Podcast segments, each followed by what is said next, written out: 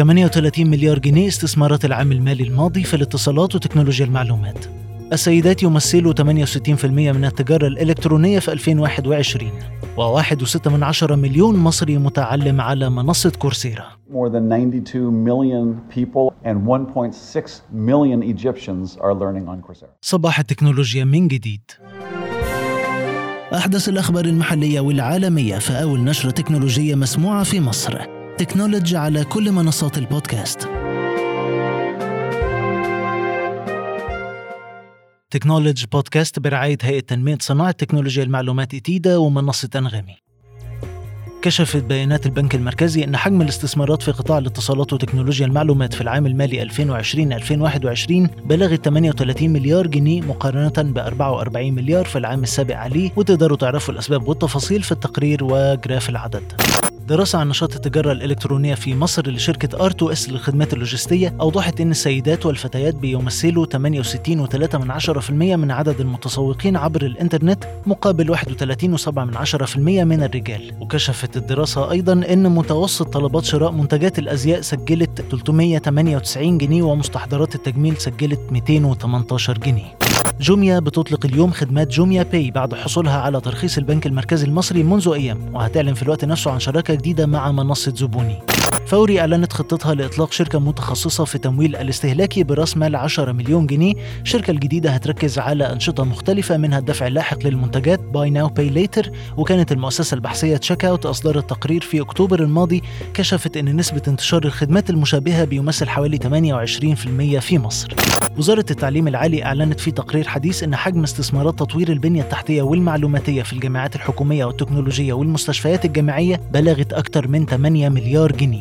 شركة Coursera للتعلم عبر الإنترنت قالت إن في 92 مليون مستخدم على منصتها منهم 1.6 مليون مصري. نيرة عيد رئيس التحرير تكنولوجي سألت جيف ماجيونكالدا مدير شركة Coursera عن خططهم في مصر. بداية كلمنا عن خدمات كورسيرا وإيه هي أهم الخدمات اللي بتقدموها للطلاب في العالم. بدأت كورسيرا من عشر سنين مضت عن طريق أثنين من أساتذة الجامعة وهي تعمل على إمداد الطلاب بأكثر من 5000 من الدورات التدريبية. هذه الدورات تأتي من أكثر من 175 من الجامعات المتخصصة ومن 75 من الشركات الرائدة في العالم. تشمل بعض الجامعات المشهورة مثل ستانفورد وييل وبعض الشركات مثل Google و IBM الآن أكثر من 92 مليون طالب و1.6 مليون مصري يتعلمون في Coursera. استراتيجية عملكم في مصر وإزاي بتتعاونوا مع الجهات الحكومية والخاصة في مصر. استراتيجيتنا هي أن نعلم الطلاب بشكل مباشر هنا في مصر وعن طريق المؤسسات. نحن هنا لأن هناك العديد من الجامعات والوزارات أيضا التي تتطلع إلى هذا التقدم الذي يخص التعلم من بعد هنا في مصر. هل هنشوف قريب تعاون مع الجهات الحكومية أو وزارة التعليم العالي عشان تقدموا الخدمات دي في مصر؟ أمس كنت في مناقشة مع وزير التعليم العالي هنا في مصر وكان فخامة رئيس الجمهورية موجود في الصف الأمامي وإن لديه رؤية عظيمة لمستقبل التعليم من بعد لينمي ويطور من مستقبل الطلاب في مصر وكان واضحا جدا في كلامه أنه مقتنع بأهمية التكنولوجيا لخدمة الطلاب الموجودين في مصر ونحن نأمل أن نخدم التعليم المصري بكل الطرق.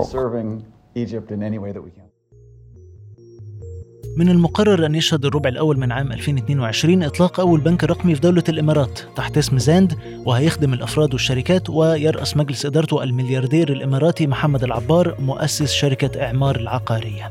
الشركة التكنولوجية العالمية أوراكل توصلت لاتفاقية مشتركة للاستحواذ على كيرنر مقابل 28.3 مليار دولار للتوسع في مجال الرعاية الصحية.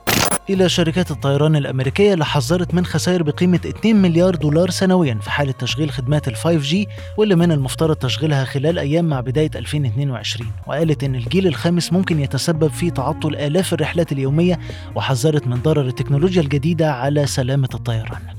وأخيرا الملياردير الأمريكي إيلون ماسك قال إنه بصدد دفع ضرائب بقيمة 11 مليار دولار وده بيعتبر رقم قياسي في المدفوعات المحصلة لصالح دائرة الإيرادات الداخلية الأمريكية. تكنولوجي بودكاست برعاية هيئة تنمية تكنولوجيا المعلومات ITIDA ومنصة أنغامي. أخبار أكثر على تكنولوجي dot news.